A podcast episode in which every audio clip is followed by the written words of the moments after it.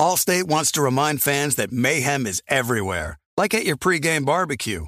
While you prep your meats, that grease trap you forgot to empty is prepping to smoke your porch, garage, and the car inside. And without the right home and auto insurance coverage, the cost to repair this could eat up your savings. So bundle home and auto with Allstate to save and get protected from mayhem like this. Bundled savings variant are not available in every state. Coverage is subject to policy terms and conditions. We are welcoming a new show to iHeart and the DraftKings YouTube channel. It is called Point Game with John Wall and CJ Toledano. It's an insider's look at the NBA and the culture surrounding the league. Every week, the five time All Star and the number one pick in the 2010 NBA draft, John Wall, will give his unique perspective on the hottest topics in the league and tell the best behind the scenes stories from his time in the NBA. So check out Point Game with John Wall and CJ Toledano on the iHeartRadio app, the DraftKings YouTube channel, or wherever you listen to your podcasts. Good sleep should come naturally. And with the new Natural Hybrid mattress, it can. A collaboration between Leesa and West Elm, the Natural Hybrid is expertly crafted from natural latex, natural wool, and certified safe foams to elevate your sleep sanctuary and support a greener tomorrow. Plus, every purchase helps fuel Leesa's work with shelters and those in need. Visit leesa.com forward slash hoops to learn more. That's L E E S A dot com forward slash H O O P S. The volume. The NBA season is in full swing, and when I can't get enough of the action on the court, I spice things up by betting on DraftKings Sportsbook, an official partner of the NBA. Right now, new customers can bet five bucks and get 200 instantly in bonus bets. I was looking at the lines for making the playoffs today, and you can get the Lakers at plus 115 to make the playoffs, and the Warriors, check this out, at plus 205 to make the playoffs. Download the DraftKings Sportsbook app with code HOOPS. That's H O O P S. New customers can bet 5 bucks on the NBA and get 200 instantly in bonus bets. Only on DraftKings Sportsbook with code HOOPS. That's H O O P.S. The crown is yours. Gambling problem? Call 1 800 Gambler or visit www.1800Gambler.net. In New York, call 8778 Hope NY or text Hope NY to 467 369. In Connecticut, help is available for problem gambling. Call 888 789 7777 or visit ccpg.org. Please play responsibly on behalf of Boot Hill Casino and Resort in Kansas. 21 plus age varies by jurisdiction, void in Ontario. Bonus bets expire 168 hours after issuance. See dkng.com slash basketball for eligibility and deposit restrictions, terms, and responsible gambling resources.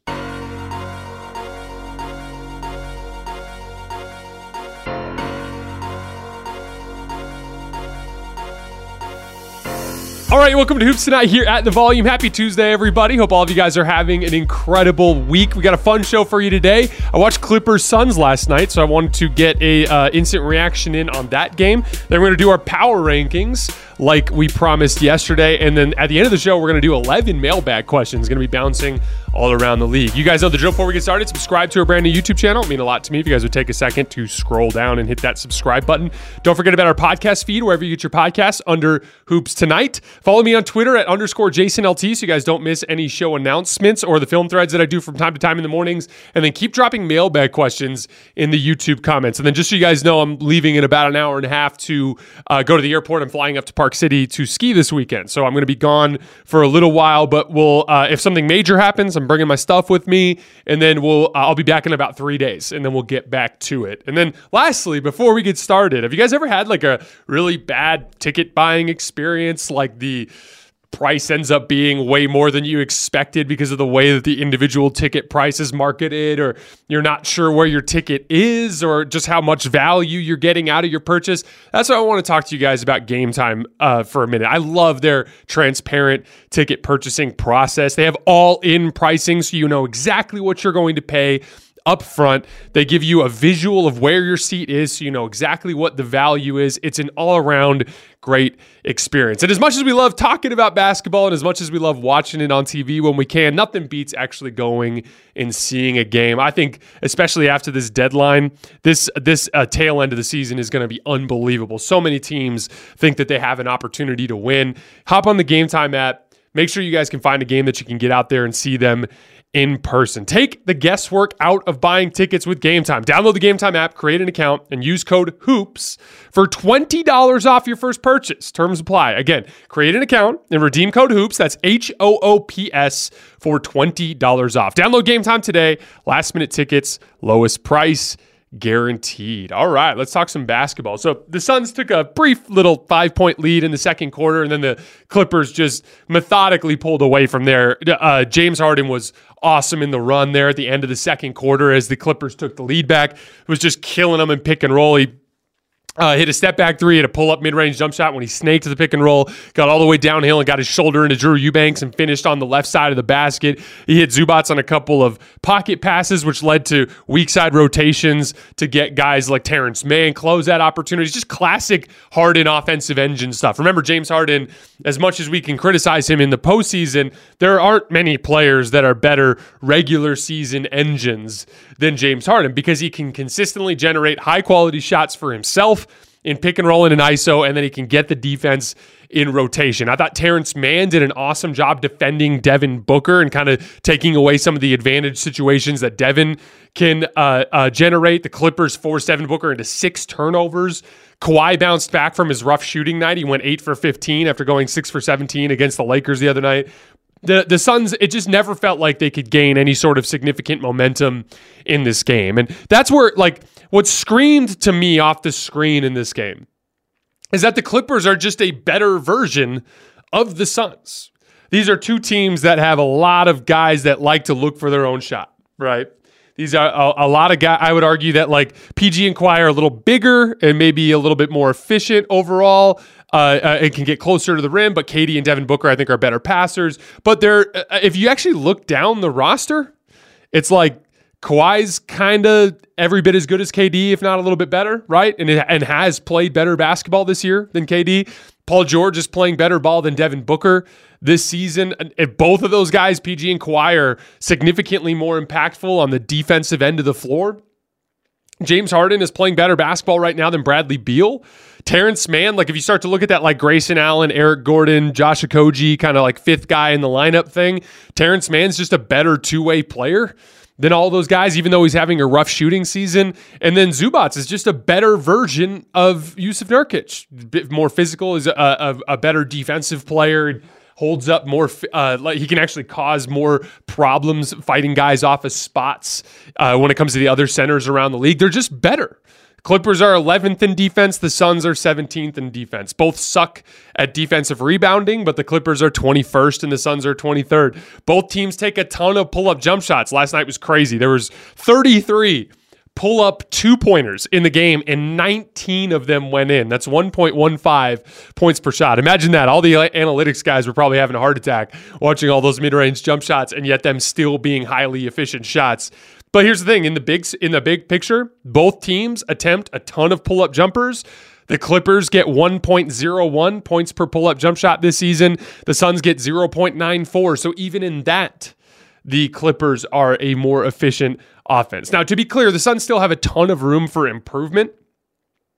But even just from the standpoint of personnel, the Clippers just look like a better version of them, and that would scare me if I was a Phoenix fans, uh, a fan, just because you know when you start to look at these uh, uh, teams in terms of their championship contention. You're uh, every team is good and bad at different things, right? Like every team has strengths and strengths and weaknesses. Like Denver, even winning the championship last year, their bench is not their strong suit, right? Like that's not going to be an area where they win games in, in most situations, right? Like everyone's got their strengths, everyone got has their weaknesses. The difference is, is the Clippers and the Suns have similar strengths and weaknesses, except for the Clippers have better strengths and their weaknesses are less weak. And, and that would concern me from that standpoint um, uh, because uh, you're either going to have to go through the Clippers or go through teams that the Clippers beat. And in that specific case, it's just a tough matchup because a team that would beat the Clippers would present similar issues for the Suns in terms of their overall size on the front line and things along those lines. Now, for the Suns to try to close that gap, they need Devin Booker to get back to the level he was at in the playoffs last year, which he has not been, except for out of the first few games of the season. They need Bradley Beal to find his groove. He's struggling to convert spot up possessions into points right now, even though he's shooting the ball well in general looks like a little bit of a clunky fit offensively at this point. And they probably need to hit a trade, something in terms of a wing athlete that can do dirty work for them while also being a plus offensive player. They need all of that stuff to go right for them, for them to get up to that level. So definitely concerning for the Suns right now. Again, I, I talked about, the, I'm going to talk more about this in the power rankings, uh, but I'm going to put the Clippers on my championship contender list. I just want to wait until after these Thunder, uh, Thunder Timberwolves matchups that are coming up next week. Uh, I think it's the 12th and the 14th, so it's right around the corner. After those games, we'll see. But right now, I'd put them above the Suns uh, for sure at this point. All right, moving on to our power ranking. So, to give you an idea, I wanted to uh, read this out because it's classic example of January in the NBA. So, last week our power rankings were Boston at 1, OKC at 2, Minnesota at 3, Clippers at 4, Milwaukee at 5, Philly at 6, Sacramento at 7, Nuggets at eight, the Pacers at nine, and the Pelicans at 10. But it's January in the NBA. So this is what has happened since I put that list together a week ago today. The Celtics just lost to the Pacers without Tyrese Halliburton after beating them with Tyrese two days earlier.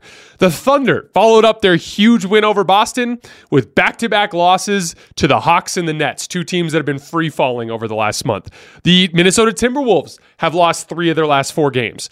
The Los Angeles Clippers just lost to an ice cold Los Angeles Lakers team. The Bucks have lost 4 out of 5 and just got murdered at home by the Utah Jazz.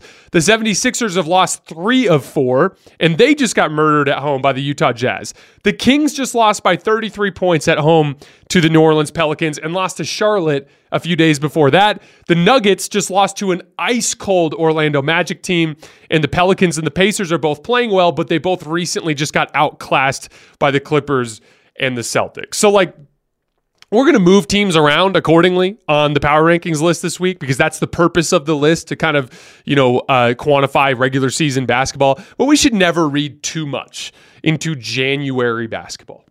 It is a confluence of events that lead to a lot of wild swings in effort between teams on a night to night basis, which can lead to some weird results. Everyone has been in this grind since early October. So it's like three plus full months of work. Yet you're not even halfway done. So you can see how that can get fatiguing. The trade deadline is still a month away, so there's no real change on the horizon. Most change uh, usually when we get to this point, it's not until like the last couple of weeks where you start to see some action, and then all the shit you've accomplished to this point just doesn't matter when the Utah when the Utah Jazz come into your building and they're young and they're athletic and they're playing their ass off. They don't care how many wins you have. They don't care where you're at in the standings. They're young, they're talented, and they're going to come play hard for 48 minutes. And if you don't, you're going to lose, and you might lose ugly. And it's worse now than ever because there's so much talent in the league. So the point being, we can still learn things during January, but it's probably the month that can most misrepresent what a team is capable of. Like, for instance, a lot of people are jumping off the Bucks and the Lakers right now because they've been playing some god awful basketball uh, in the last couple of weeks, right?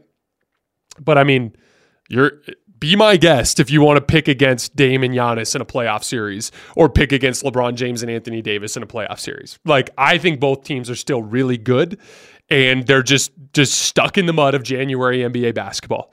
I think the Lakers in particular are desperate for some turnover. I think the Bucks too could use an upgrade, although I, I know Malik Beasley wants them to stick with what they got. But again, the point is January in the NBA is weird. So we learn what we can, but we try not to overreact to anything that happens in this particular month. I have two teams dropping out from last week. The Sacramento Kings are five and five in their last ten. They just got obliterated by the Pelicans at home the other night. Lost to Charlotte before that. Just going through a rough patch. So they're off the list for right now. The Pacers, I'm taking off. Yes, they're playing amazing basketball. They've won seven out of eight, but Tyrese Halliburton just strained his uh, hamstring and is going to be out for at least two weeks. So I kind of want to just use that spot as an opportunity to shout out another team as the Pacers will have to play some funky basketball for a few weeks. The Pacers, I fully expect, will make it back onto the list into the future. So, number 10, the New York Knicks. They are undefeated, 4 0 since OG Anunoby joined the team a 121 offensive rating, which is awesome, and a 103 defensive rating, which is the best in the league over that final uh, that last four games. Quality wins too. They destroyed the Sixers in Philly, and they also beat the Minnesota Timberwolves. I want to shout out Julius Randle. He's gone for 35 plus in four of his last six games, hooping his ass off. The Knicks have a much more imposing physical profile now with OG in the lineup. They're going to be hard out when we get to the postseason. Number nine. The Dallas Mavericks, they've won four out of five, including wins over Minnesota and Golden State.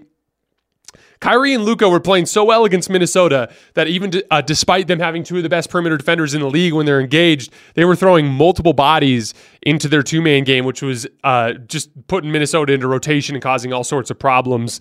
Just a, a testament to how good Kyrie and Luka can be in the half court. But most importantly, the Mavericks are third in defensive rating over their last 10 games. Really encouraging stuff coming out of Dallas that could bode well for the postseason. That's much closer to the Dallas team that we saw from two years ago. Number eight, the New Orleans Pelicans took a beating from the Clippers, who are just a better basketball team right now, but they are still playing great ball. They've won each of the other five games in their last six. They bounced back by obliterating the Kings in Sacramento the other night. They're getting super balanced scoring really high level pick and roll shot creation from CJ McCollum and Brandon Ingram. And they have the second best defense in the league over the last 15 games. We have Pelicans at eight. Number seven, the Philadelphia 76ers. During this one and three stretch, their offense has completely fallen off of a cliff. They're shooting a league worst 42% from the field in that span and a league worst 26% from three over that four game span. Embiid has been great, but um, uh, Tyrese Maxey is in a little bit of a slump that's been a big driving force behind their offense struggling. Number six, the Milwaukee Bucks. They've lost four out of five and five out of eight. They've been a bottom five defense over their last eight games. Obviously, the point of attack has been a problem. Help in rotation has not been great. They're only 10th in offense over that span. Basically, everyone not named Giannis isn't playing well. I think this team is much, much better than they look right now. They're just a victim of some January basketball, some midseason blues. They have issues, but so does everyone else, and they have a ton of strengths. I think they're going to still be at the top when we get, or near the top when we get to the end of the season. Number five, the Minnesota Timberwolves. They're starting to crack a little bit under their brutal schedule. They've lost four out of seven games. Ironically, it's been their defense that has struggled. They're 12th in defense over that span. I didn't really like their strategy late in the game against Dallas. This is not a defense that has a ton of foot speed, so they really need to keep their perimeter defenders defending actions one on one and two on two, which means less aggression uh, uh, in terms of bringing their help side defenders out. I think when they get in rotation, their foot speed becomes a little bit of an issue. That's just a little schematic thing. Two more tough games in this uh, schedule stretch at Orlando and at Boston, and then things will lighten up for them.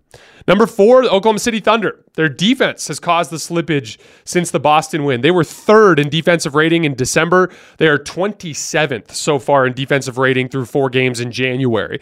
They are also giving up an offensive rebound on 39.2% of their opponents' misses, which is by far the worst mark of the, uh, in the league over the course of January so far. That's been a consistent weakness for the Thunder during the season is their inability to clean up the defensive glass. Number three, the Denver Nuggets. They dropped a game to Orlando the other day, but it was something crazy like their ninth back to back of the season, which is an absolutely brutal schedule when you consider we're less than halfway through an 82 game season. So 18 of their, you know, like basically half their games to this point have been in back to backs. That's tough. So I still think they're the clear championship favorite at this point. Barring an injury to a starter, I just think they're going to win. Uh, now Peyton Watson has become so good that he's kind of filled that Bruce Brown alternate fifth closer spot really nicely, and I actually think he can be better than Bruce Brown in the long run because he's a bigger, stronger, a bigger, more uh, long athlete. Right? Uh, Nuggets all the way up at number three. Number two. The Los Angeles Clippers, they're basically undefeated with Kawhi in the lineup since November outside of the Laker game on Sunday. And the Lakers are a much better team than their record shows, and the Lakers were at home and they were super desperate. So that's a tough game to win under any circumstances. They came back the next uh, the next night and just completely outclassed the the the Phoenix Suns. I'm going to add them to my championship contender list. It's just a question of where, and I'm going to do it after the Minnesota Oklahoma City game. So we'll do like a championship contender update episode when we get closer to that point. And then lastly, I think they've been here three, four weeks in a row now. The Boston Celtics. They lost a weird game to the Pacers last night after Tyrese Halliburton left the game, but they did just literally outclass the Pacers with Tyrese Halliburton in the lineup two nights earlier. So just kind of weird January basketball stuff. Tatum's pull up jump shot is red hot, and the Celtics offense is insane right now 128 offensive rating in their last 10 games. That's a full 2.1 points ahead of the number two spot over that span.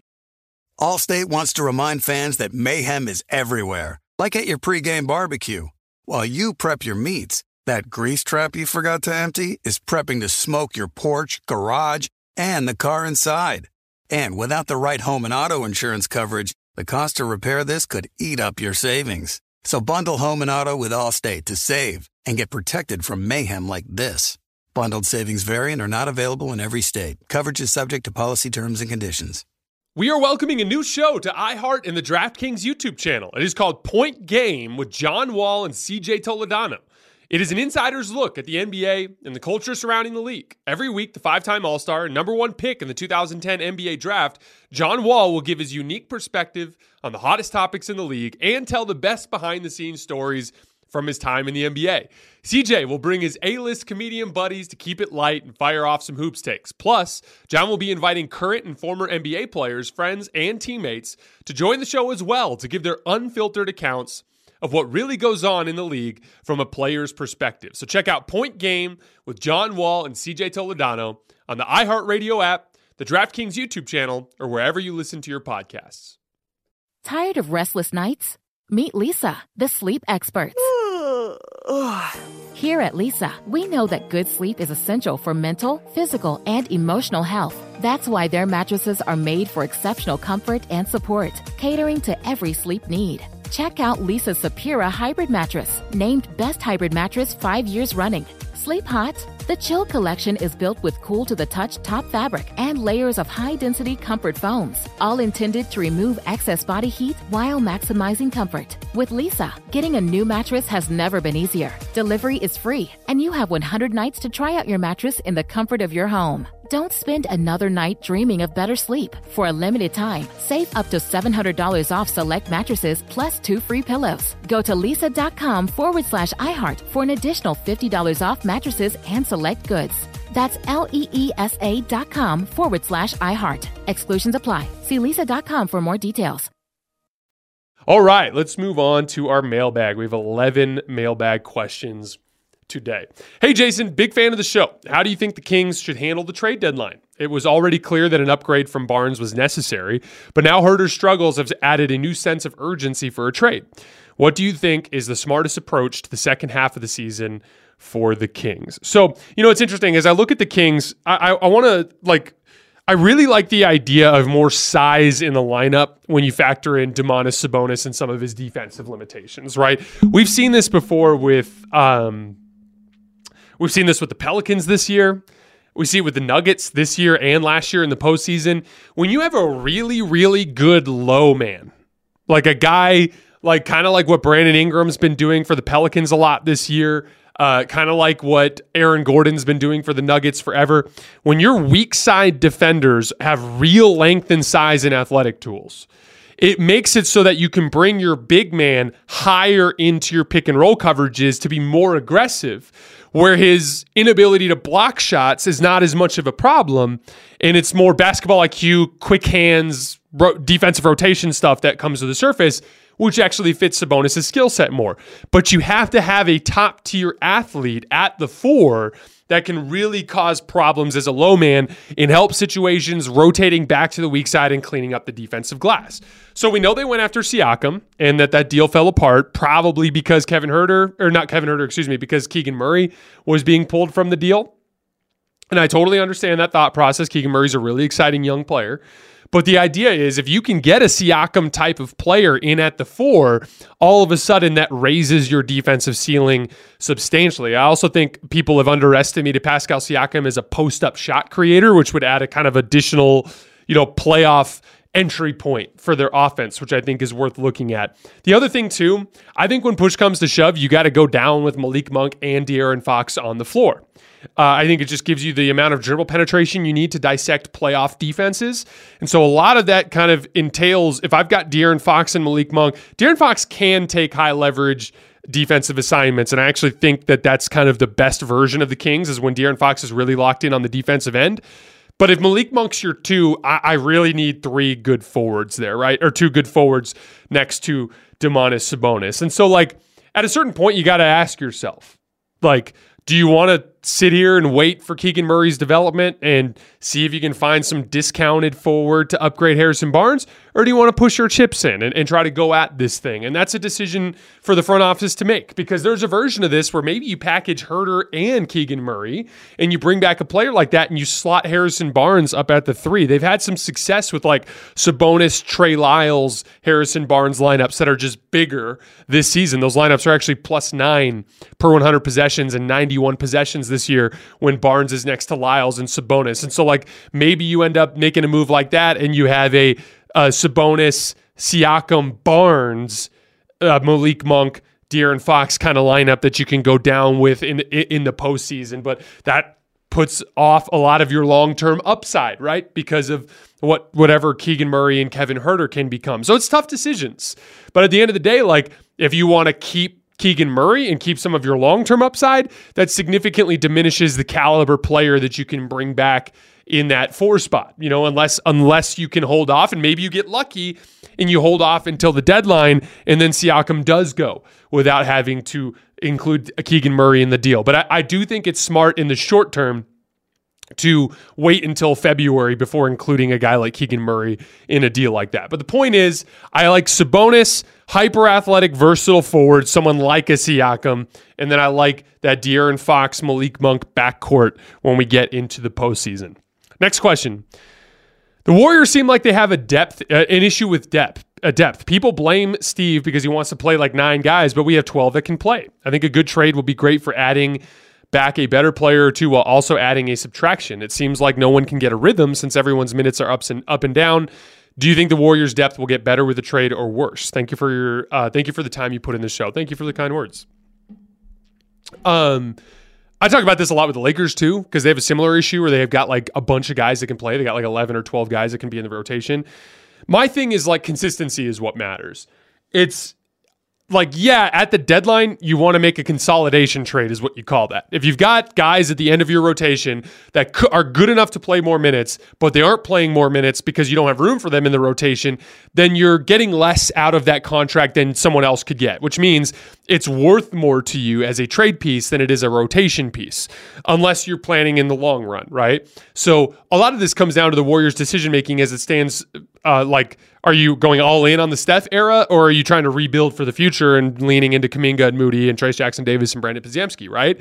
And that's decision number one. But if you make the decision to lead into Steph, then from there, it's a two step process. Step one, lean into a rotation. We're going to talk about this when we talk about Draymond uh, here in a minute, but there's a specific lineup that I want to see the Warriors lean into until the deadline. When you get to the deadline, then it's about a consolidation trade. You want to turn two or three rotation players into one or two better rotation players because it simplifies your rotation and raises your ceiling. That's the way that I would approach it when we get to the deadline this year. We're going to talk more Warriors here in a minute. Next question. How come you never talk about the Magic, who's been in top four in their conference all year long, and how Paolo Banchero is already taking a superstar leap in year two? I've never seen a, a number one pick get such little coverage as Paolo does. Um, before these last two wins, the Magic had lost eight out of 11.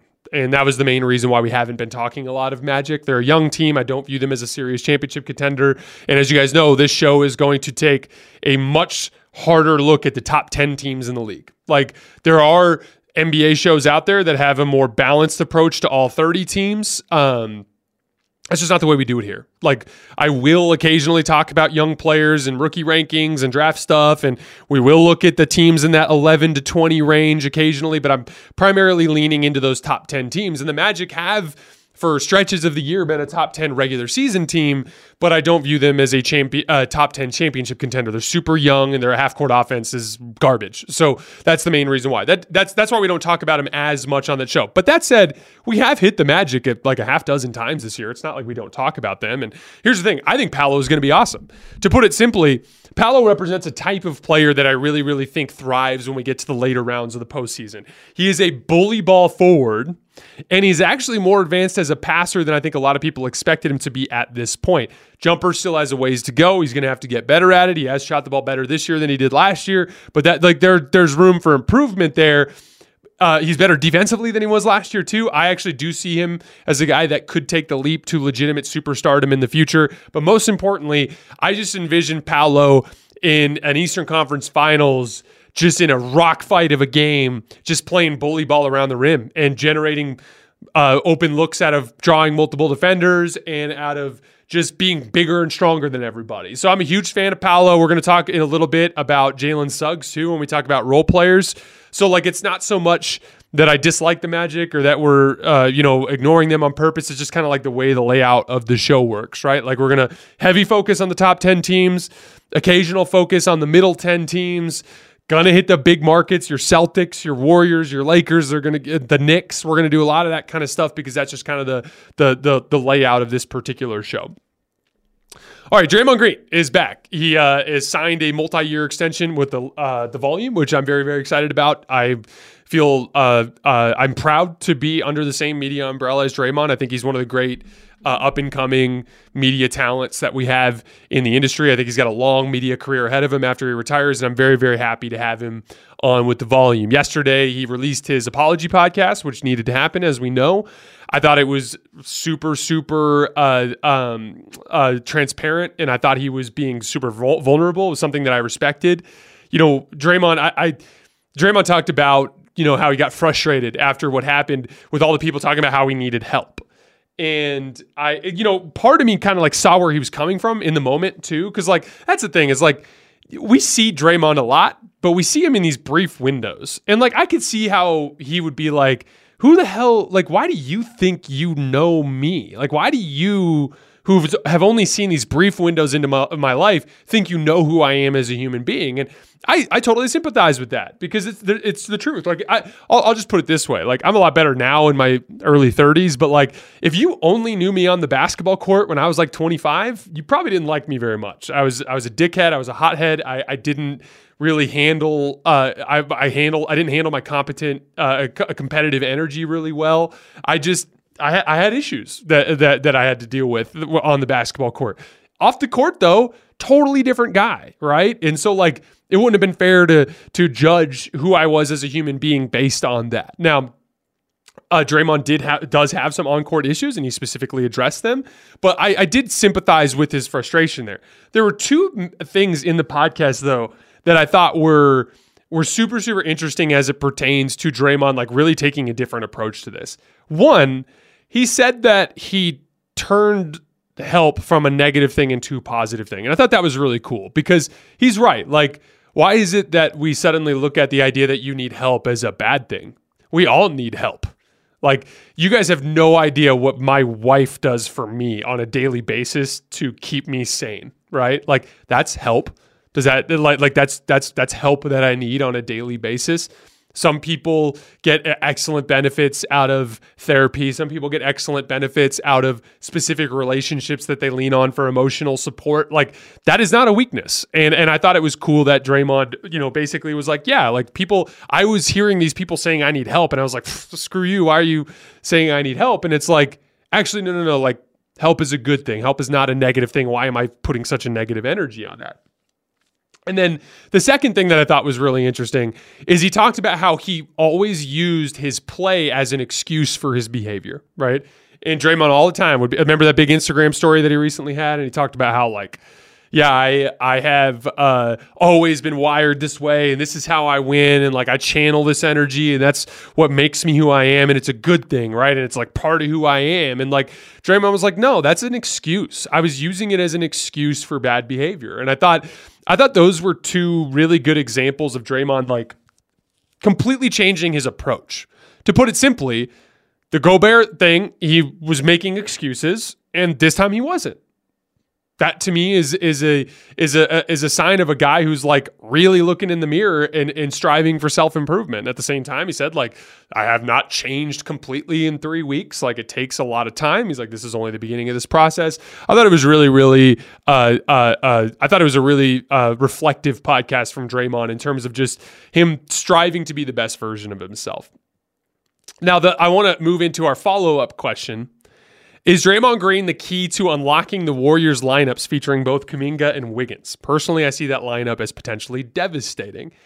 This is where it gets exciting because I actually think Draymond coming back now could mean a lot more for the Warriors than people think. And there's a couple of specific reasons. One, I think Draymond thinks he let his team down. And I think that that's going to cause him to approach this next couple of months with an insane level of intensity as a competitor to try to make it up to his teammates. Two, the Warriors are in some trouble. They're in some legitimate trouble in the standings, and they got to figure some shit out, right? Steph went right back into a slump, uh, uh, played horribly against the Raptors as they got thrashed. They're in some trouble. They need to play really good basketball. And so when you combine like the kind of personal feeling of uh, of of wanting to make it up to his team with the urgency of the situation, I think we're going to get some incredible play out of Draymond Green over the next couple of months. I think that that specific lineup that you're referencing, that Steph, Clay, Andrew Wiggins, Jonathan Kuminga, Draymond needs to start every game until a trade is made. It needs to play major minutes and have a long leash until every game is played. That is your five best players that is your best opportunity. Like, I understand that Wiggins is not playing well, but you need to try to push through that a little bit longer to see what you can get because you're not going to be trading Wiggins in all likelihood. So you're going to be likely having to move some of these younger players. So you need to lean into Wiggins getting back on track. But I see switchability there.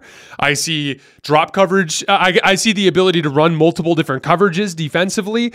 I see like uh, if with Draymond shooting the ball as well as he has this year, I look at a, a, lineup with a lot of offensive firepower in terms of downhill athleticism. Obviously, Kuminga and Andrew Wiggins on the weak side and shooting could be an issue, but that's already been an issue in other lineups. So why not have that, but also be super athletic? I think they're going to be really physically imposing in that group. That's the one you lean into. You lean into that five, you see what you have there, and then you make a call when you get into February and they get closer to the deadline. Next question. I think the reason the Clippers have been relatively healthy this year versus the uh, versus last year is because of the aggregate ball handling and uh, taking pressure off of uh, PG and Kawhi. Do you think that plays a factor, and do you think it will hold off in the playoffs? Honestly, I don't know. Uh, I do think the aggregate ball handling has really helped in terms of just how good they look. They're more organized on offense. James Harden, just to put it simply, if I had to put it down to one concept, he gets the defense into rotation a lot, which makes the game of basketball so much easier when you're playing with guys closing out at you versus a set and loaded defense. So I think it's helped. As far as the injuries go, like your guess is as good as mine. It could be luck. It could be Kawhi and PG just playing more and them just being more conditioned and therefore holding up better as they play. Like I don't really know what it is uh, as far as the health goes, but I do know the ball handling has really helped the basketball product a lot. Next question. Jason, in your opinion, who do you think is the most valuable player to their team? I don't mean who's the best player. It could possibly be a player that's like the 50th best player in the league if you think they're the most valuable to their team. This is meant as a question that's sort of more fun if you want to set aside versus obvious answers such as Jokic, Embiid, Giannis, Luka, Curry, uh, Curry etc., and pick someone you feel has a role on a team that is absolutely essential and reliant to them having any team success, no matter how small or large. Have at it. All right, great question, by the way.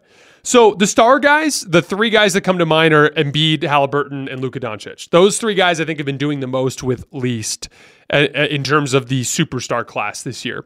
Some role player examples: Aaron Gordon and KCP. With Kentavious Caldwell Pope as a primary point of attack defender, Aaron Gordon as a low man and as a guy that can guard the Kawhis and the LeBrons and the Kevin Durants, I don't think that you can do much uh, more in terms of importance in the winning context than what Aaron Gordon and K- uh, KCP do for Denver. Derrick White with the Boston Celtics. Here's a crazy stat for you. The Celtics are 14 points better per 100 possessions with Derrick White on the floor versus off.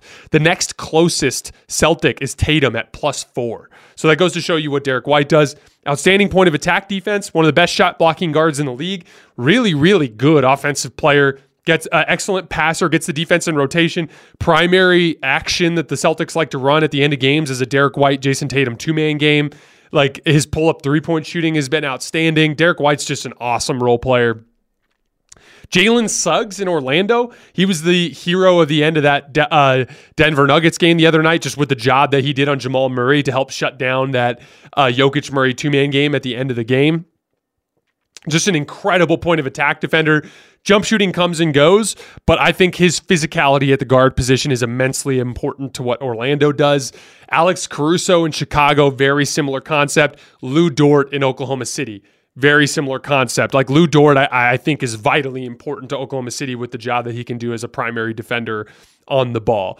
Um, taking those specific assignments, a lot of point of attack defenders in there. That the having a guy that can guard the other team's best player and and you know, respectably fight over the top of screens and make things difficult and pick and roll is a hugely val- valuable con- uh, concept in the NBA. All right, four questions le- uh, left. What other NBA content do you consume besides games? Do you ever watch thinking basketball videos on YouTube's player on YouTube player podcasts or other shows? So I used to consume a ton of NBA content before I was doing this for a living. Um, I was l- listening to a lot of Zach Lowe. I was listening to a lot of Pete Zayas with Laker Film Room. I was uh, thinking basketball was a, uh, a, channel that I spent a lot of time on. There, there were uh, JJ Redick. I think is one of the very best in the business. Like JJ Redick is the guy that I personally strive to be like. When I think about like the guy who's the best at doing what I do for a living.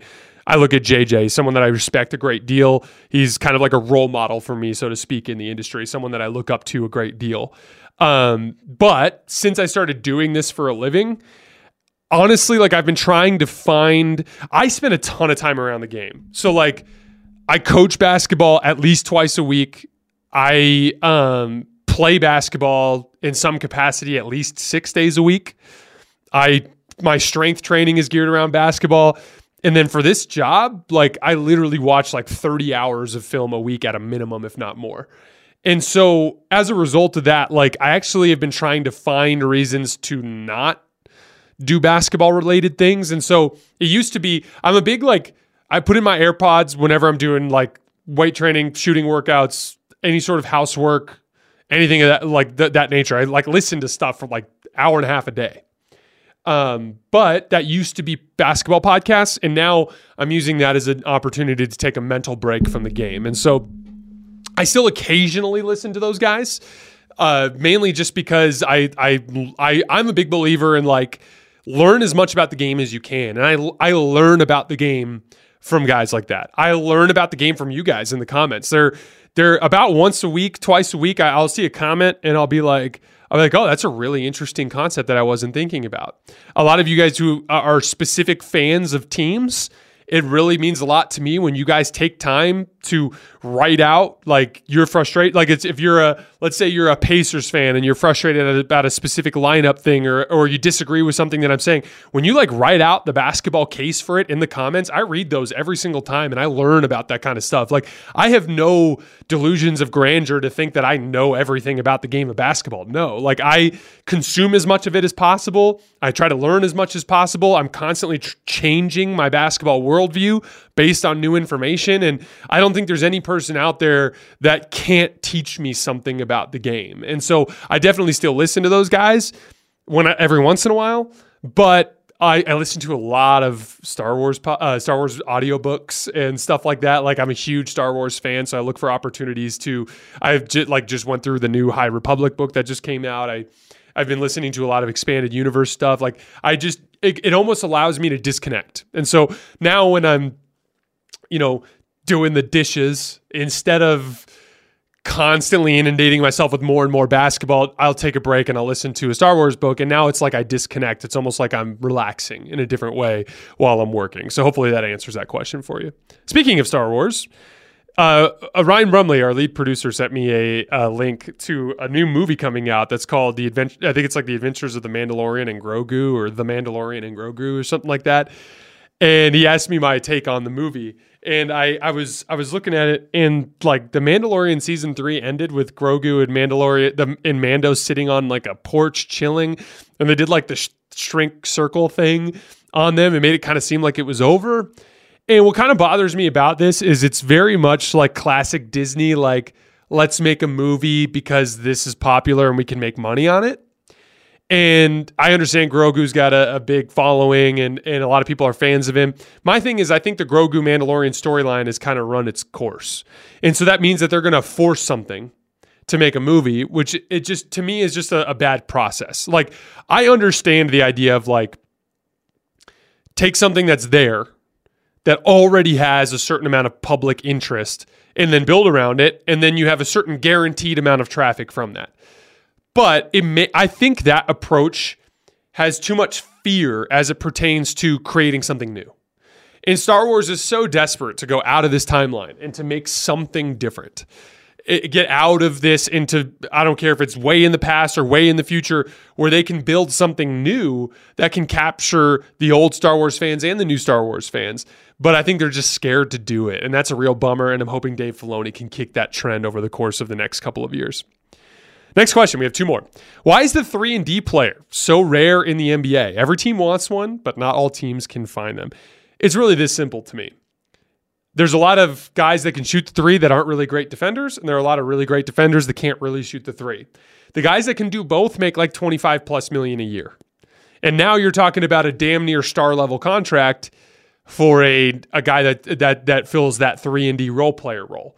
And so generally speaking, most of these teams are looking for the discounted mid-level exception, veteran minimum, biannual exception guys that can do one thing really well and are only okay in the other and try to build a lineup around that. But the truth of the matter is it's not so much that there's not that many of them, it's just the ones that can do it are too expensive to really take up a, a significant chunk on your roster, especially if you've got multiple stars on your payroll.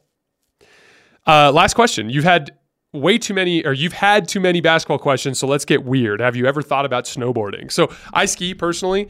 I heard it was easier on your knees. That was the main reason i decided it to begin with. Also most of the people that i go with do ski. So like i have two groups that i primarily go to the mountain with. I go with my friends and i go with my wife's family. My wife snowboards and my wife's brother snowboards. But my wife's other two brothers both ski and my wife's father skis and my wife's father is an excellent skier, and he actually taught me how to ski. And so that group largely skiers. And then when I go with my friends, I've got my wife who snowboards and one of my buddies who snowboards, but then the rest of us ski. And so it's just it just makes more sense to ski because I get better pointers. It's it's it's more camaraderie in that respect. I also just heard it's safer on your knees because your feet get anchored. Now my wife, my wife's an excellent snowboarder who's been snowboarding since she was very young and she just is like, "Oh yeah, I want to try skiing this year." And I literally told her, "I'm like, I don't get that." I'm like, "You're my wife is like really good at snowboarding. Like she's way better at snowboarding than I am at skiing." And like I'll be like, "You're already so good at this. Why would you want to go on the mountain and be less good at something when you can just be continue to be really good at snowboarding?" And, and she's great at it too. Like like how how are you not just wanting to do more of that? I know for me personally, like I won't try snowboarding because I've actually become a decent skier and I have a freaking great time when I'm skiing. So I'd rather just ski. Uh, that doesn't mean I won't ever try it, but like it would have to be, I'd have to like literally live on a mountain and ski 50 days a year for me to be like, okay, I'll take five to try snowboarding just to see if I like it. But like right now, I'm skiing on average like eight to 10 days a year. And so I'd rather just spend those eight to 10 days doing what I'm already good at, which is skiing. You know what I mean? I'm not like great at it by any stretch of the imagination, but I can get down. You know what I mean? And I have fun doing it. Um, I would say, I was talking about this earlier today with a buddy of mine at the gym. I'd say skiing is probably my, I'm going to go with third favorite thing to do in the world behind playing basketball and, uh, and playing guitar.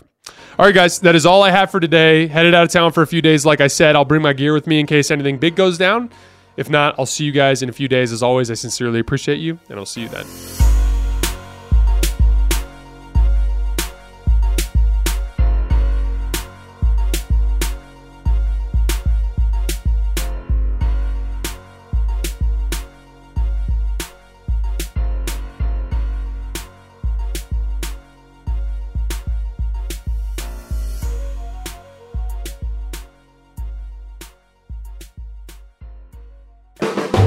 The volume. Allstate wants to remind fans that mayhem is everywhere, like at your pregame barbecue. While you prep your meats, That grease trap you forgot to empty is prepping to smoke your porch, garage, and the car inside. And without the right home and auto insurance coverage, the cost to repair this could eat up your savings. So bundle home and auto with Allstate to save and get protected from mayhem like this. Bundled savings variant are not available in every state. Coverage is subject to policy terms and conditions. Tired of restless nights? At Leesa, we know good sleep is essential for mental, physical, and emotional health. From memory foam mattresses to hybrids that keep you cool all night long, Leesa's mattresses offer exceptional comfort and support with free delivery and 100 nights to try out your mattress in the comfort of your home. For a limited time, save up to $700 off select mattresses plus two free pillows. Go to leesa.com slash iHeart for an additional $50 off mattresses and select goods. Exclusions apply. See leesa.com for more details. If a new house is on your wish list in the next five years, grow your savings faster and experience your dreams with an Ohio Homebuyer Plus account from Kemba Financial Credit Union. A savings account specifically designed to save for a new home where you can earn 7% APY, a $500 matching bonus, and a $1,500 mortgage closing cost credit. Learn more at Kemba.org. Offer expires March 31st, 2025. APY equals annual percentage yield. Restrictions apply. NMLS 292230. Equal housing lender. Federally insured by NCUA.